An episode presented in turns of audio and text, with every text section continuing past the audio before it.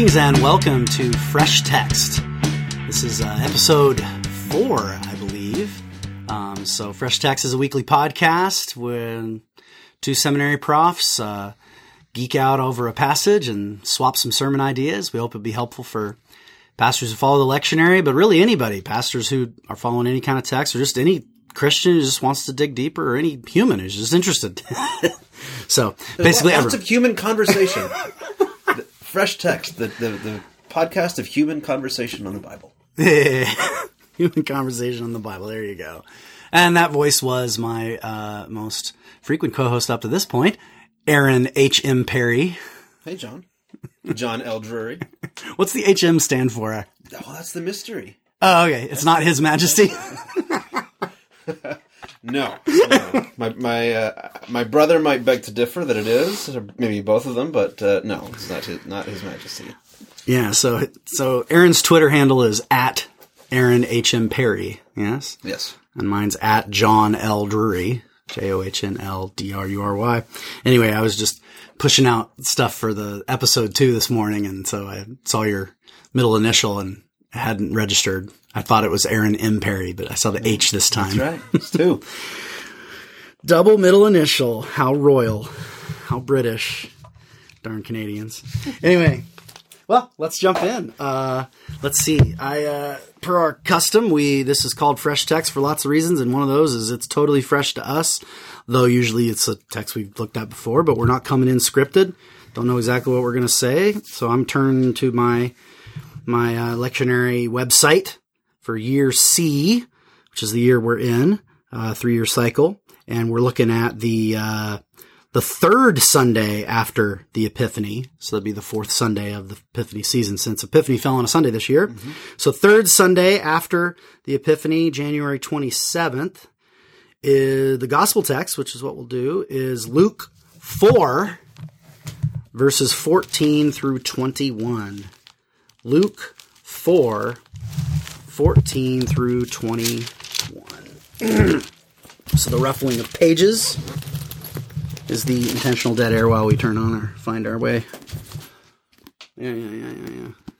I'm moving slower. You won the Aaron won the sword drill. Did you grow up with sword drills? Uh, not really. You heard of that? Oh yes, Yeah. uh, yes. Uh, I, I'm sure I participated in one or two, but uh, we didn't do a lot of sword drills. I think that's literally the only thing I remember from Sunday school as a kid. That's not true. But it was fun to say. So Luke 4, 14 through 21. Uh, you willing to read? I know I kind of basically ask you to do that every Sure. time, but This is from the NIV, Luke 4 14 to 21. Jesus returned to Galilee in the power of the Spirit, and news about him spread through the whole countryside. He taught in their synagogues, and everyone praised him. He went to Nazareth, where he had been brought up, and on the Sabbath day he went into the synagogue, as was his custom, and he stood up to read. The scroll of the prophet Isaiah was handed to him. Unrolling it, he found the place where it is written, The Spirit of the Lord is on me, because he has anointed me to preach good news to the poor. He has sent me to proclaim freedom for the prisoners, and recovery of sight for the blind, to release the oppressed, and to proclaim the year of the Lord's favor. Then he rolled up the scroll, gave it back to the attendant, and sat down. The eyes of everyone in the synagogue were fastened on him, and he began by saying to them, Today, this scripture is fulfilled in your hearing. And there ends the reading, the Word of God. thanks be to God. Let's say a word of prayer for the Spirit to guide us in our uh, conversation. Father God in heaven, we ask that the very Holy Spirit by which you uh, incarnated your Son Jesus in the womb of Mary, and that same Spirit that descended upon him at his baptism and led him into the wilderness to be tested, and that he now proclaims to be upon him in fulfillment of these words from Isaiah. Lord, may that Holy Spirit, the Spirit of your Son Jesus, be on us this hour on Aaron, on me, and on each and every listener. That our eyes may be opened and our hearts warmed to what your spirit has to say to the churches from this word in our time. This we ask in the name of your Son, Jesus Christ. Amen. Amen. All right. Well, what's uh, what stands out to you, John? Ah, you, you got me. you you were planning that. Well, it took weeks of preparation. oh, well, honestly, I immediately was drawn to like the blocking of the story, like where he's moving and stuff. So, um, so he's in the, he goes into the synagogue and then verse 16, um, when he's in Nazareth and it says, um, that he goes in there on the Sabbath day and he arose to read the end of verse 16. So you, you can picture it's like, I don't know if people, I, I've heard people tell me, I haven't studied this deeply, that people, you took turns to read. Reading wasn't something that just, um, the, uh, like the presider would do. So maybe it kind of came to him. I don't know. People were taking turns. Did he walk up front? I don't know, but I'm picturing him standing. Um, and then it says that he like turns and it's, I can't tell. Is it saying he chooses this passage or this is just like where the scroll was? Cause of course a scroll you can't flip around. So maybe it just was ready to go. I, I, it's a little hard for me to tell. Um, and then in verse, what is it, 20? But it says he found the place. Yeah, yeah. Well, but that could go either way, right? Um, we'll come back to that. We'll come back to that because it was the, the thing that jumped me. Sorry to cut you off, but you know, you asked me to go first. Sorry. Aaron, it's unfortunate. Aaron has this like silent laugh where he smiles really big but doesn't laugh out loud, which is probably really good for recording quality to not create the. But then, you know, you wonder like. It just adds to the mystery. Yeah, the mystery of you and the apparent uh, unfunniness of me. Um, it, and then there was the sat down in 20 and he closed the book and gave it back to the attendant and sat down. And all of the eyes in the synagogue were fixed on him. So it's the standing up, the reading, and then the sitting down, and then him like with a good mystery, like he pulls an Aaron Perry, right? You know, he sits down, and like there's this like pregnant. You, you get the vibe. There's a pregnant silence, right? Mm-hmm. As he's sitting down. I don't know if he's sitting back in his spot or if he's sitting in like a teacher's chair. I don't know how this works, but um, I, the, it's clearly has a different vibe and blocking to what we would have in a modern Christian worship service, right? Where you would read a text and then you would you would stay standing, right, mm-hmm. to to then expound on it, right? Whereas he like sits down, which I think is like a teacher thing then in that time. But anyway, I don't know. It just the visuals of the standing up, the reading. He hands the book back, and then he sits down, and then they wait for him to speak.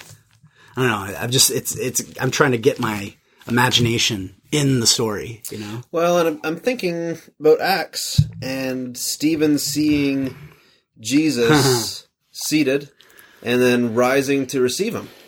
Yeah, there's, there's a so Luke Luke definitely uses Whoa. the posture of Jesus in intentional ways. So maybe there's something huh. intentional happening here too. The standing and the seating. Talk to me about found.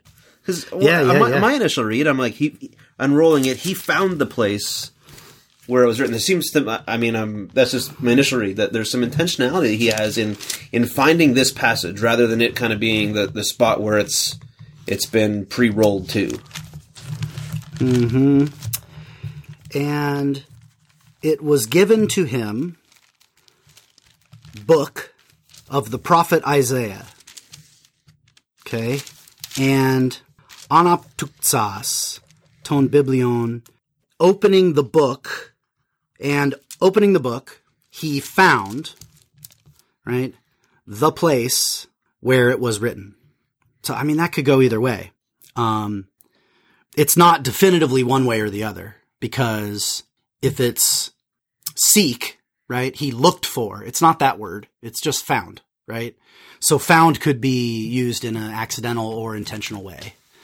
You know what I mean? Uh, it, it, it doesn't, it doesn't rule out. It could go either way. Um, and I've heard both. I've heard preachers and teachers. I've heard them say definitively one or the other, which, you know, preachers are wont to do. You know, we pick the one that fits the sermon we want to preach that week, but, but, uh, um, and it could, and, and mean, but they're both possible in terms of, uh, just the, the grammar of the word. Ton topon, he found the place, you know, so it could be, oh, when he opens it where it's ready to go, that's where he finds ready for him. Uh, which has its own kind of beauty. There's a serendipity and providence in that, right? But the same also works for him to say, "I'll show these guys," and he goes to let me let me turn over here to chapter uh, what thirty five is this or sixty one or Yeah, 61. so yeah I don't know I don't know that's that's a debatable. I think. I think. It- this would be more interesting if I took a strong stance, wouldn't it? No, Aaron, you're wrong. it is absolutely clear that he merely found the where place it was already at. Well, tease it out. I mean, let's say that. I mean, I wonder if there's any homiletical implications that maybe you do preach it ambiguously. You can preach it that uh, if he if he intentionally looks for this place, there's a there's a way of uh, this sense of of call that he is he's now rooting in Scripture by the the Spirit is on him, and he's and he's grounding it in Scripture to give to them. Or you could, you know, preach it as a perhaps that this is, like you said, providential. It's a way that the this the passage happens to be there. He's done the, you know, the the first century equivalent of the stop, drop, and flop method, right? You let the Bible fall open where it is, and Or it says it was handed to him and Isaiah was selected. else, yeah. So it's it would actually be the first century version of a lectionary. so maybe you could, Right? maybe this is the weekly- ways, right? Right? Yeah. Three, three possibilities for for how we Yeah. are are guided by the Spirit. One is is our own sense of discernment, but Spirit Mm-hmm. being on us. Another is the community's giving to us, Mm-hmm. giving the word to us, and, and affirming to us. And the other is is seemingly uh, um, affording, giving giving to God a sense of providence, where where what we find being handed to us in, the, Mm-hmm. in the moment. It's not intentional from the community. It's not a discernment from the Holy Spirit. It's simply in the moment God provides, and you could you could play with that. Yeah. Uh, you, you could draw people into a sermon from each one of those postures. Yeah, it helps to, that you split it from two to three, and it helps me understand your initial resistance to my uh, hypothesis that it was just there waiting for him. Because if if you picture that as you know just the hey random, and I wasn't thinking random, I was thinking because there's there there I mean we have some remains, there's some evidence that there were there was a reading schedule uh, of akin, akin to a lectionary, uh, a list of readings that was regularly and annually read. Um, that doesn't mean that's what's going on here, but I'm saying, and also here, here's the here's a here, here's here's a here's a case not to push one or the other, but to show the connections to Luke and Acts, um, and to Isaiah's role in Luke Acts. So, Acts eight, right? Philip is walking is just again you get the randomness of the Spirit picking him up and putting him at this place on the road, and he finds this Ethiopian eunuch, and he's reading Isaiah and he comes to this place. And it says that that Stephen or excuse me uh what's that guy's name again? Philip. Philip. Uh it says if I'm remembering the quote right he's starting from there he showed how all the law and the prophets predicted Christ. So you get this idea that it's kind of like I don't know the new the first century Christians and ever since and then there is this vibe that's like almost any chapter of Isaiah is a workable starting point. You know it isn't just any book that he's handed. You know it's kind of like that that's why I'm like oh that's why I like playing with the idea that it's almost like he gets Isaiah and it's almost like you can almost see it on Jesus' eyes where he's like his eye kind of twinkles. He's like, "Oh yeah, Isaiah. This'll do." And just boom, you open it and this week's reading um now I'm having f- had that view as my strong view before and then discussing it with you. This is why it's so good to discuss because you don't sometimes you don't question assumptions. I just immediately pictured it partially because I am a lectionary preacher. I pictured it and kind of, I was reading my lectionary experience into it, I think. Um, and to hear the pushback then makes me think it through. Then I'm look, and then that pushes me back to the text. That's the triangulation between two interpreters and the text. Because the text says biblion, book. Now, books were expensive then, might have been a scroll, might have been a book, but that, and and biblion can mean you know they can use that word for scroll. It's like the way we use words for you know like a phone. We all have our phones in our pockets, and they're not phones; they're computers. Obviously, there's only one little thing that we do on them is a phone, right? We don't call, but we still call it a phone. So I mean, words aren't rigid like that. But you know, if it's a book, it is a lot easier to flip around. But scrolls are a lot uh, easier. You, you can't just it takes uh, quite a while to get to another chapter in a scroll. You know what I mean? Because it's linear. Although it can be done. It can be done. Just, I'm just again, all this was just starting point was just picturing it, right? just picturing the scene, which then raises these interpretive questions. What's happening? You know, who who taught Jesus how to read? All right, reading is exceedingly rare. The ability Yeah. to read exceedingly rare. I think uh, the last stat I heard is like like five percent of the population at that time. population could read at that time. Wow. And uh, And was that is that a Greco-Roman stat or a Palestinian Jews stat? I was just curious if, if it was specified. uh, I don't know. I don't know. I wasn't expecting I imagine you to know off the top of your head. fewer for Palestinians. Well, it cut two ways. They're poorer, Uh, yeah. but you also had an emphasis on the written text. So there was some learning because you would have local rabbis. So there was we- some, but still, it would still be mean, a small percentage. Yeah, Yeah, it would have it to be. exceedingly small. I mean, I'm, I'm obviously emphasis on, on oral memory, right? Mem- memorizing Absolutely. These, these stories. So, uh, All right, it's clear he's reading probably, this though. yeah, there, it's, it's emphasized as reading, uh, which again goes to the Ethiopian eunuch who's reading. right, right? And, Ah. uh, I don't know. Maybe maybe I, I now now I'm curious a- as to how Luke emphasized reading, and so this is probably Wow. a scroll owned by the community, or Yeah. or you know this, however it's written, owned by the community. And here's one that they clearly have anticipation to hear. Right? They give Mm-hmm. him the scroll, so He's kind of the up and coming guy. They know he's been trained at probably maybe in that local synagogue. Isn't that who would, if especially if they're Sure. reading a Hebrew? I'm, I'm as, I, I don't know Yeah. if they used the Septuagint, the Greek, in synagogues. Uh, you know, in, in the diaspora, the, the the Jews spread around, but almost surely in Aramaic speaking Galilee, they're going to be probably reading a Hebrew, a Hebrew scroll. So he would have learned his Hebrew, and he the only you're, the only person you're going to learn that from is from a rabbi. Mm-hmm. You're not going to learn that from like the Romans aren't setting up little schools for teaching Hebrew, you know. So he might have learned it from the very. It could be the very rabbi in the room who taught him how to read's in the room. really interesting. And that that that there's the, the tension here because there's this anticipation of if some of that conjecture is true, like they know him, and we know they know him, right? Because Mm-hmm. That's clear, yeah, like yeah. Uh, physician heal, heal yourself, right? Isn't this Joseph's son? Uh, they know him. they know that he's educated. Uh-huh. they, they, they're anticipating what he's going to say, and he's been teaching, and they're amazed at his teaching. And yet, there's a sense of their frustration at him. Like it's like he's re- he- we know that he's pretty high up, but he's reaching too high. Right now, it's like he's stepping out. Um, And our- we didn't get that reaction in the in the passage, but that is where it goes. That's where yeah, it goes. Yeah, right. I've, I've I've gone beyond. I'm just I'm. It's a pretty good, though. interesting, and and so for readers, so this is part of uh, limited good and honor and shame society as well. Like you know you know your place, and you don't you don't reach above Hmm. what your place is because if you reach above, then somebody else is coming down. You don't want to throw off the the social order too much, Hmm. and and it, it's interesting. There's there's a sense of I get that there's a sense of of pride in who this person is, who this Jesus is, that they've invested in yeah, and yet Jesus don't don't push it right don't don't push too far into this because if he's thirty, and it's actually Luke that specifies that. I think it's just a few verses back. Um, that he's thirty when his ministry starts, right? And we first see him actually down in, not in Galilee, but down in the Judea area, yeah and perhaps connected to John the Baptist. That's not maybe that's not just a one-off thing. Really, only John paints the story as kind of like this random guy that he'd never met before. Do you know what I mean? Like, if you all you had was the synoptics, you'd get the vibe that he was like a, a disciple of Jesus, uh, of John the Baptist. You know, had well been down there a while. Mary and Elizabeth and Yeah, exactly. Luke, especially, you're right. There's no reason to think of him as a stranger to John Right. the Baptist, the way that John tends to portray it. So you get a different vibe. But, but, uh, so he's 30 years old. He would have learned, y- you got to start young. He might have been, you know, bar mitzvahed, right? At 12, 13, right?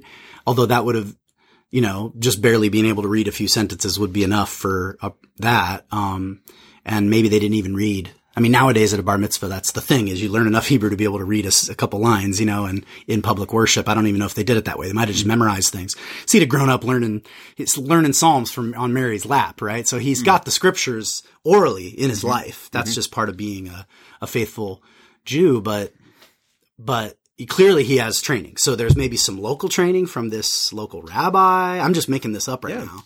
Maybe he, but maybe, but again, if he's 30, there could have been a long time he was down in Jerusalem area. Of course, he was already a prodigy, right? We see Luke's the one who tells the story that he was in the Yeah. temple conversing, chatting with the, and they were amazed by his questions. So he was already, and, and that's like bar mitzvah age, right? 12. So he's already learning as a kid. Again, and Luke's kind of double portraying it. On one hand, he's kind of like, yeah, he's God, so of course he knows the Bible, right? But it's not how Luke portrays it. Luke portrays it as him learning it. It says he grew in wisdom, stature, favor. He's learning. He's growing into this in his full humanity.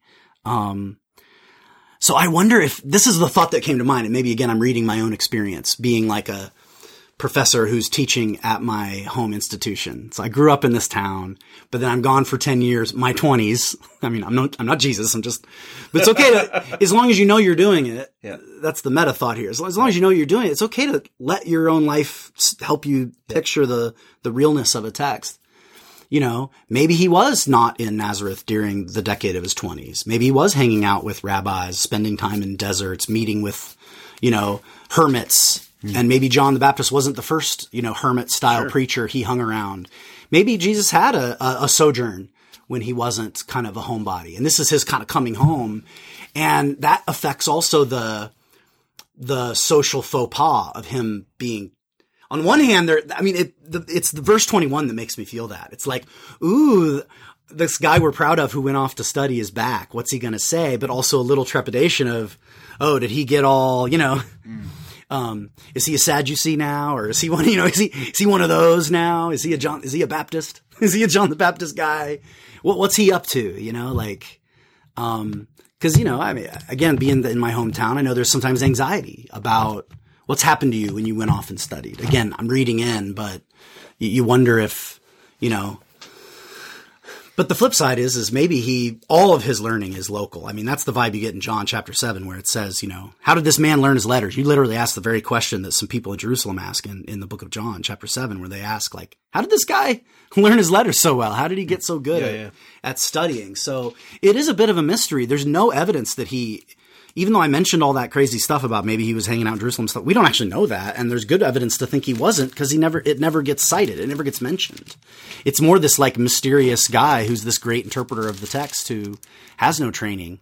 I think that's more realistic. Um, versus someone like Paul who did have the big shot training and we hear him talk about it, you know. Um, so I don't know, man. I did that whole, uh, speculation. And now I'm like, yeah, probably not. He probably spent most of his life in Galilee and maybe he was just a, you know, and he, and he just maybe learned, he learned from some rabbis and then otherwise it's the work of the spirit in his life, having him, uh, you know, as be able to see the truth. So yeah, I don't know. That was a long answer to your question, I think. Who taught you to read? I don't know. we don't. That would that would be that was know- literally my answer. Ten minutes later. we know he can. We know he can read. Um, we know he can read. Pretty rare to be able to do that. We know he's got some courage to say what he does. Right, his his his seated commentary on the text that this is fulfilled in your hearing. Uh, we know he modifies this text whenever John's disciples come to him and say, Ah. "Are you the one that we're expecting, or should we, we sh- should we look for another?" And there, Jesus leaves out freedom for the prisoners. Right? It's kind of like this cryptic way of saying, "Hold strong, John. You're not getting out of jail." But yes, I'm Ah, the oh one. man, I never you thought know? of that. Um, so this passage recurs in in What is that? Luke's Luke nine, something like that. Yeah, sounds about right. Um, yeah, there's some. There's. I'm I'm wondering about Luke's placement of it. What what what Oh, effect man. does this have in Luke's gospel? And Jesus, I mean, in Luke's gospel, Jesus is he's a harsh dude. Yeah, He's really harsh in Luke's. I mean, like the Yeah. wicked generation. They calls him that a number of Yeah. times. Um, you know, maybe he's kind of like softening us up to the who the Jesus we're going to anticipate, like the Jesus we're going to see here. I mean, like even like resolutely setting his face towards Jerusalem. Like this is a courageous, harsh. He's, I mean, I don't know. I think he's. I think he's maybe the least likable Jesus of all the Gospels. Is, is Luke's Oh, I'm so glad you think that because I've thought that and I always felt bad for thinking it. So He's, he's just harsh. He's hard. I'm not saying he, he shouldn't be. I'm just saying, you know, I read it and I'm like, I, I get a little afraid of this Jesus. And I wonder if we're just, is, is Luke kind of softening us to to the Jesus he's going to tell us about huh? with this with this passage? Because he bring he brings the passage up later, and Jesus definitely Oh, has harsh sure. words, and and yet it's like it's good news, Yeah, right? It, this is this is still good news. This is but the good news has a little bit of an edge to it. yeah. Yeah, I've heard it referred to as Jesus' inaugural address. It's like his, you know, because it really inaugurates Well, the public ministry in a certain sense in Luke. You know, the, and the frustration that they've got at Jesus here that we didn't read, but as the, as the verses unfold, and uh, you know, one of my New Testament profs, Joel Green, he used to say, "Who who do you fight most passionately with? Is your your family, your Uh-huh. friends, right?" And so I wonder if there's a sense of like Luke is kind of introducing us to this the public Jesus with this sermon in his hometown, and they're frustrated at him, and he's kind of dropped the mic right on them. And then he's going to get frustrated with his family more, right? He's going to get frustrated, not his literal family, although he does say, "Who are my my brother and brother, Yeah. those who do do the will of my father." But you know, with the with his his faith family, you know, he's going to get frustrated those who who should know better, right? Mm. You know, um, he gets mad at the at the religious teachers, like they've they weigh people down and they they give them a burden that they can't bear. They're whitewashed tombs. You know, all that's Luke's gospel. And I wonder, is the effect of this passage to kind of just kind of buckle in, right? This is this is where this gospel is, is going. You know, Jesus is going to get frustrated. People are going to get frustrated at him, and uh, as the readers now, the listeners is kind of like prepping us. Maybe there's a maybe there's a preparation for us to to be aware of where this gospel's headed. I. I, I dig it. That fits the the placement. You know, it's kind of Yeah. this early moments right after the temptation scene. He kicks right into this. Um, hasn't even assembled his team yet. You know, like the disciples scene is still coming. And he really, pi- I mean, he kind of picks this fight. I, I'll never forget when I was, I, I used to think this passage said that he said that it's fulfilled in their hearing and that's when they get offended.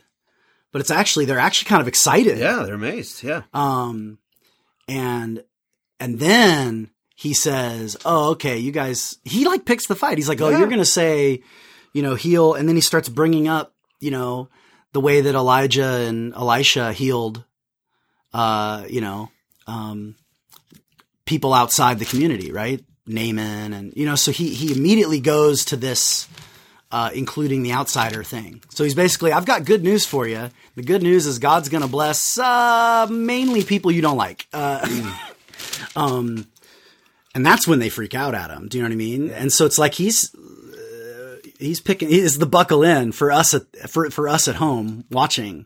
It's like this is gonna he this is a controversial figure, um, and not without reason because he is sort of challenging.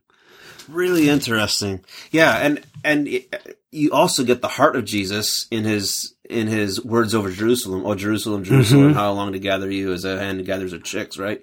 Like this broken heart he has for his people, broken heart he has for his his city, um, for this city. His warning of them to repent and turn, or you're going to die, right? Like.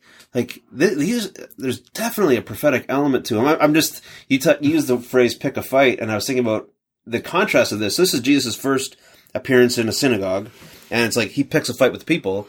Mark's first discussion of mm. Jesus in a synagogue, he picks a fight with the devil. Right? He Yeah. Ooh, ooh, ooh, ooh. Oh, just, yeah. it's, it's interesting, right? That that uh, I don't That's know. if- nice. I don't know if it's that he picks a fight, but there's a man. That's where the first healing in Mark's gospel is in the synagogue. Where there's a man with an evil an evil spirit, and here it's like And the you- conflict for Mark is is much more focused on the demonic, the supernatural. Luke tends to downplay that stuff. Not that he denies it, but it's not the focus of his narrative. It's here the conflict much more on the people. community. I, th- I think that's a good insight. Yeah, and he- I mean, even the verbs that Luke regularly uses, the word therapeia, you know, therapy, like healing, you know, and actually the word healing, it's often, it's more about, Mark, it's all about casting out Mm-hmm. unclean spirits, you know, um, which is healing too, but it, this, the, So that contrast with Mark is really striking. That the first moment, because Mark has this scene, but it comes later. It's in like chapter three. It's really short. He doesn't preach this text.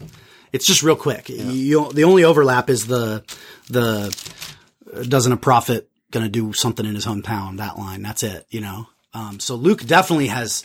If Luke is dependent on Mark in any way, like he's deciding to move this story earlier to give attention to it. He's he's adding these, you know, all these detail, all this detail that Mark doesn't give us.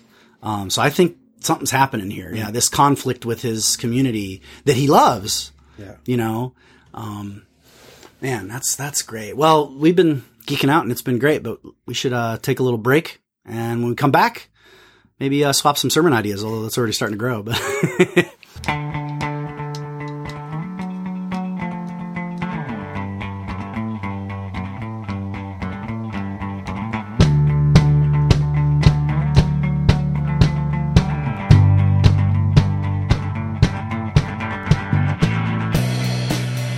And we're back.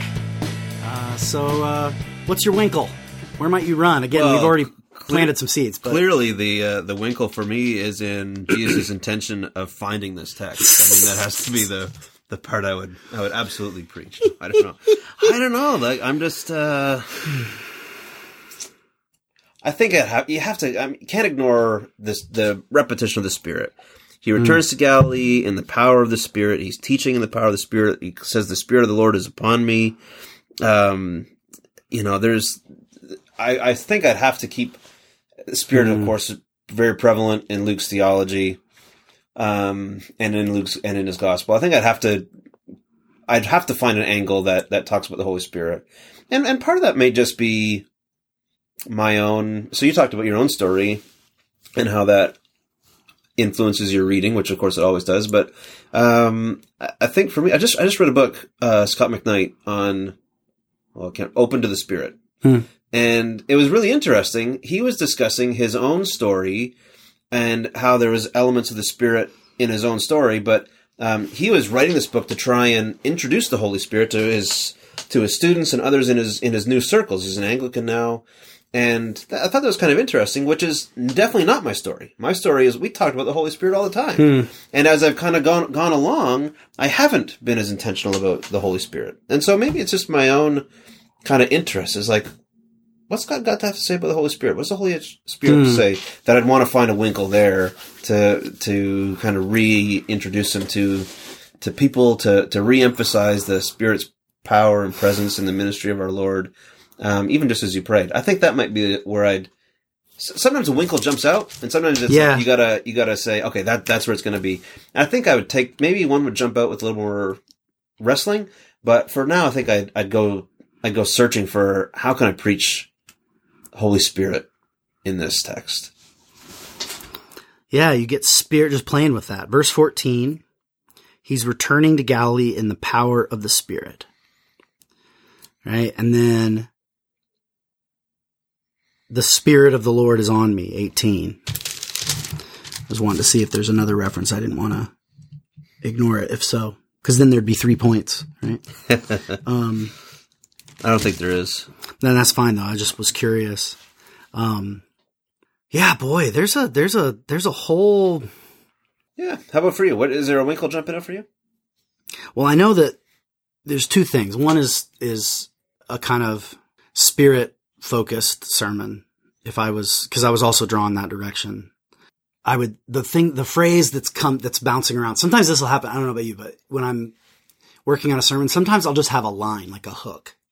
You know, it's similar to the way you write a song. Like you have one line, and then you kind of, okay, let's write a whole song so that I can say that one line. Uh, every chorus.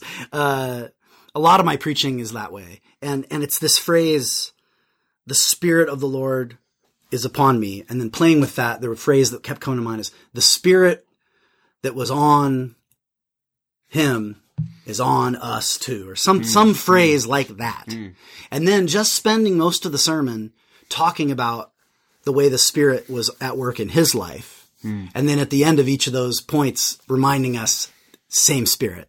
It- that the Spirit that was upon the Lord is upon us too. Like that's the phrase. Yeah, that's yeah. my hook. Yeah.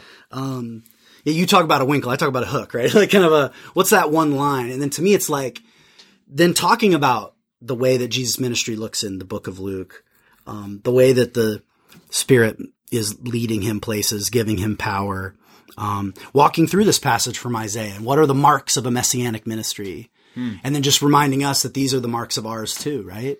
Um, there's this great old sermon or essay, I can't remember which it was, but by B.T. Roberts. He's the founder of the Free Methodists. And he has a, like a sermon using this passage and identifies these as the marks of the church. And a church that is not in solidarity with the poor is not the true church. It's this really radical sermon. It's awesome. Um, I'll send it to you sometime if you want to see it. It's really cool. And like that kind of like, I feel like there's something there playing with this inaugural address thing. There's that, and then there's this entire other sermon, and but they could end up being the same sermon. and it's the it's the coming home thing.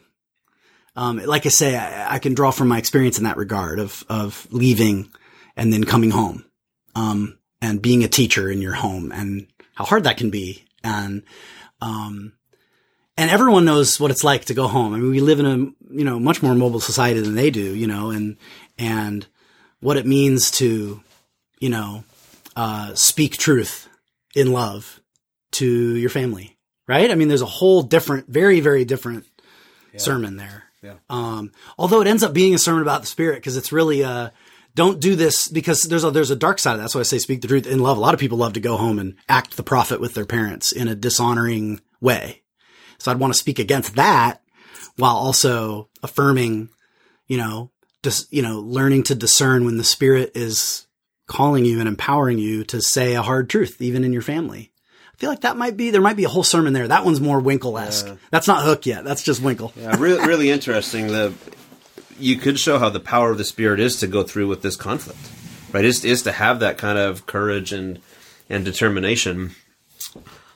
To to I mean in uh, in some of the the books I read on leadership, they talk about the last ten percent or the last five percent, right? Where where you're having these tough conversations, and like you, you get it almost all out there, and the other person is is like is receiving it and they're getting it, and then it's like, but you know, you got the last ten percent or the last five percent that you got to deliver, which is really the toughest thing. And it's like Jesus is for sure going to go through the last the last five percent here, and it's like that's the power of the Spirit is what enables him to do that. Is is how he's able to do that. Uh, that might get worked. That could get worked into a number of, of different places. But the, the surprising, maybe maybe when we think uh, think about the Holy Spirit, the surprising power that the Spirit does give to Jesus. The, the uh, so back in Mark's Gospel, the power of the Spirit enables him to cast out the demon. Here, it's like it enables him to have a Ah. really tough conversation. That's kind of surprising to me. Huh. It's kind of surprising to me that, that that's the what that's the effect of the power of the Spirit. Huh. That's that's what he does. He's got the power of the Spirit. This is what he does: preach a sermon. have, Yeah. tough, have a tough conversation. Yeah, this is kind of a something to put on the shelf for later uh bonus episode or something. No, I'm just kidding. But I mean like exploring the different pneumatologies of the four gospel writers. Do you know what I mean? Because you have this kind of power encounter Markan approach, and then this much more interpersonal conflict approach in Luke, at least here, but that that, that recurs. Um, and then Matthew, who's got a very different vibe, and probably has the least spirit references, if I'm recalling correctly, but has a few quotes that are only in Matthew that are about the Spirit, you know, the baptism line and stuff. And then John, who has his own brand of Spirit as a kind of revealer, right, of the of Christ. So I don't know. That's not a sermon. That's a more of a that's a geek out that would feed into preaching, though, of course. Um, yeah, I was being, I was remembering. Someone pointed out to me. I don't know how debated this is or not that that this passage is often associated with the year of Jubilee. Yeah, I Um, think. yeah. this- uh, So- if I'm remembering right, I think this is one of the key passages for uh, John Howard Yoder's Right. theology when he goes back to to using that as such a key mnemonic for. Yeah, I think that inaugural dress line that might I might have stole that from Yoder. That might be the title of that chapter. Actually, I can't remember. I- It's, I haven't read that book in so long, but this is definitely huge in in in his reading of in the politics of Jesus. But but the idea that he's declaring like this, you know, every fifty years, Yeah. the you know you reset. You know, things are made made uh, made fair and just again. Um, and then he's kind of radicalizing the Jubilee year by saying it's for all, even uh, even the Gentiles. Um, that just I literally thought of that because I was grabbing uh, as Aaron was talking. I was sneaking around back behind him. I don't know how much I banged around, but uh, to grab a poem, there was a book of poems that I thought had a poem on this on this text, and uh, and it I forgot that it was a jubilee that he talks about the jubilee things. So that reminded me of that. Uh, Well, uh, to that to that point, I think Luke's version of the Sermon on the Mount, the Sermon on the Plain, is certainly more earthy than Matthew's. Right? It's not the Matthew has the poor in spirit. Luke just has blessed are the poor. poor. Right. Right, Yeah, right, right. So there's maybe there's an earthiness to this that uh, that the year of Jubilee makes really concrete. It yeah, doesn't doesn't it, it- keeps it on the ground, so to speak. It keeps it. earthy, economic, Yeah. embodied. You know, Yeah. which is not untrue for Matthew, but the emphasis is very clearly strong. And just like there's not, there's demonic out, you know, there's, there's demons get cast out in the book of Luke too. It's a question of the emphasis. Whereas Mark's the one where you're going to get the vibe where that's kind of like the main thing Jesus does is fight with demons, right? Um, but yeah, that's a strong emphasis. This kind of, uh, reordering of the world that the new, ki- that the kingdom that's coming in Christ is a kingdom that, uh, puts things right Yeah. and even in more radical ways than people might have expected. People, people all, I mean, even kids have a really good sense of justice. They're just really good at the sense of justice for themselves, right? Learning to have a sense of justice for others, for those that you do not consider your own is, is, is, is harder. So, yeah, well, I don't know. I think we're, uh, kind of coming to a close, maybe. I don't know. Feels like we've been talking long enough. Well, that's, and that's the process of writing a sermon. Like you, you get all fired up, like you go out, ideas are pinging all over the place in your mind, and then you kind of stall out. And Yeah. I think I think it's okay for us to stall out sometimes. That's just the process of it, you know. And preachers know what it's like to wrestle with the text and get all excited on Monday, and then Yeah. stall out for a couple hours, maybe even a couple of days. Yeah, and I, I tell new preachers, man, you're preaching a day when you, your prep day is a day you want to have some exercise built in, you know, to break it up. Like that's a great day to go to the gym. Like do this for an hour Yeah, and then go take a swim or take a run. You go know, to go to committee. that would be less pleasant. Uh, so you don't have as great of,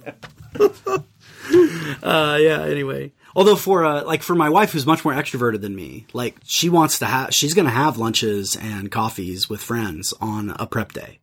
Cause that's going to be great. That's going to be Yeah. energizing Yeah. for her. Um, that's going to cost me three hours of energy, the one hour being, but you know, people are different, right? No, but the point of there is know yourself. Know what it is that helps you break up your day. Cause you're not going to just work on a sermon for eight hours straight. It's just not going to happen. You're going to need to break it up. Yeah. Well, here's a little poem. I don't know if it's any good. Let's, let's try it out and then we'll uh, wrap it up. Quoting, the Spirit of the Lord is upon me because he has anointed me to bring good news to the poor. In Nazareth, Christ proclaims the year of Jubilee. Give sight to blind. Let lame ones walk. Preach good news to the have not folk and set the captives free. And it was Christ in me, driven to cliffhanger fears, who whispered in the jeers, No good thing here can you do. Only few respond. Your freedom lies beyond a broader place, another year. God grace me in what grief I find, to grow in love in heart and mind, till I embody Jubilee. All right, well, there we have it. You got anything to plug before you head out? Anything coming out in February of interest, or just check out? Yeah, keep checking out the Wesley Seminary Mm-hmm. podcast. Uh, really excited to do some recording uh, with a guy named Roland Martinson, Okay. who's uh, written a book on ministry to the elderly. And I think that's a real opportunity for the church. Uh, they can be forgotten people, and they can be people that we rely on in the church in different ways, and yet um, not always consider them the the most important recipients of ministry. Some churches, of course, do, Mhm. but some churches don't. So I'm really looking forward to talking to to Roland Martinson. Kind of on the flip side, talking to a, a scholar named Katie Douglas, who's a youth Katie, youth uh, school, Katie? yeah, I, I, I understood that. Uh, youth ministry um, scholar, and so talking to her about cultivating teen faith. So kind of bookending uh, the Wesley Oh, yeah. podcast with with those. So those sh- should be out in, in March sometime, but recording them in the over the next couple of weeks. Yeah, great, great. Yeah, I don't have anything coming out. I don't do anything but this and teach my classes. Although I am teaching a DMin program, so I can't really promote that for the the program I'm in because it won't cycle around for four years. But the leadership one, DMin and transformation It's coming. leadership, of course. Man, I'm so excited about our DMin here Yeah. at Seminary. I really am. It's uh, And that's D Min, not demon. Doctor of Ministry. although it can feel probably demonic Yes, at some yes, yes, points yeah. in the way that it, it needles us. But yeah, I think I would love to talk to people that are interested in in a, a DMin if that's in the right next step in their education, kind of itching for some some deeper conversations, some more tools, some some uh, experiences. So absolutely, I, I'm really excited about it. So you're still accepting applications for next year for the demon and leadership, right? What's it called? Yeah. In, Transformational, transformational leadership. I think, I think uh, if you're a leadership scholar, that's that's a leadership theory in itself. But I think that was just probably an adjective cool. that yeah was picked out of somewhere. And, uh, so we're we're trying to cover a lot of bases in it, Yeah. but with uh, some good focus. Luigi Penaranda and I. Yeah, so you and Luigi leading that, and then we have some overlap with speakers and stuff with the spiritual formation one that I'm co-leading with Colleen Derr. So yeah, funsies. Okay, uh, I guess that's all. Uh, have a good preach and a great week. Bye bye.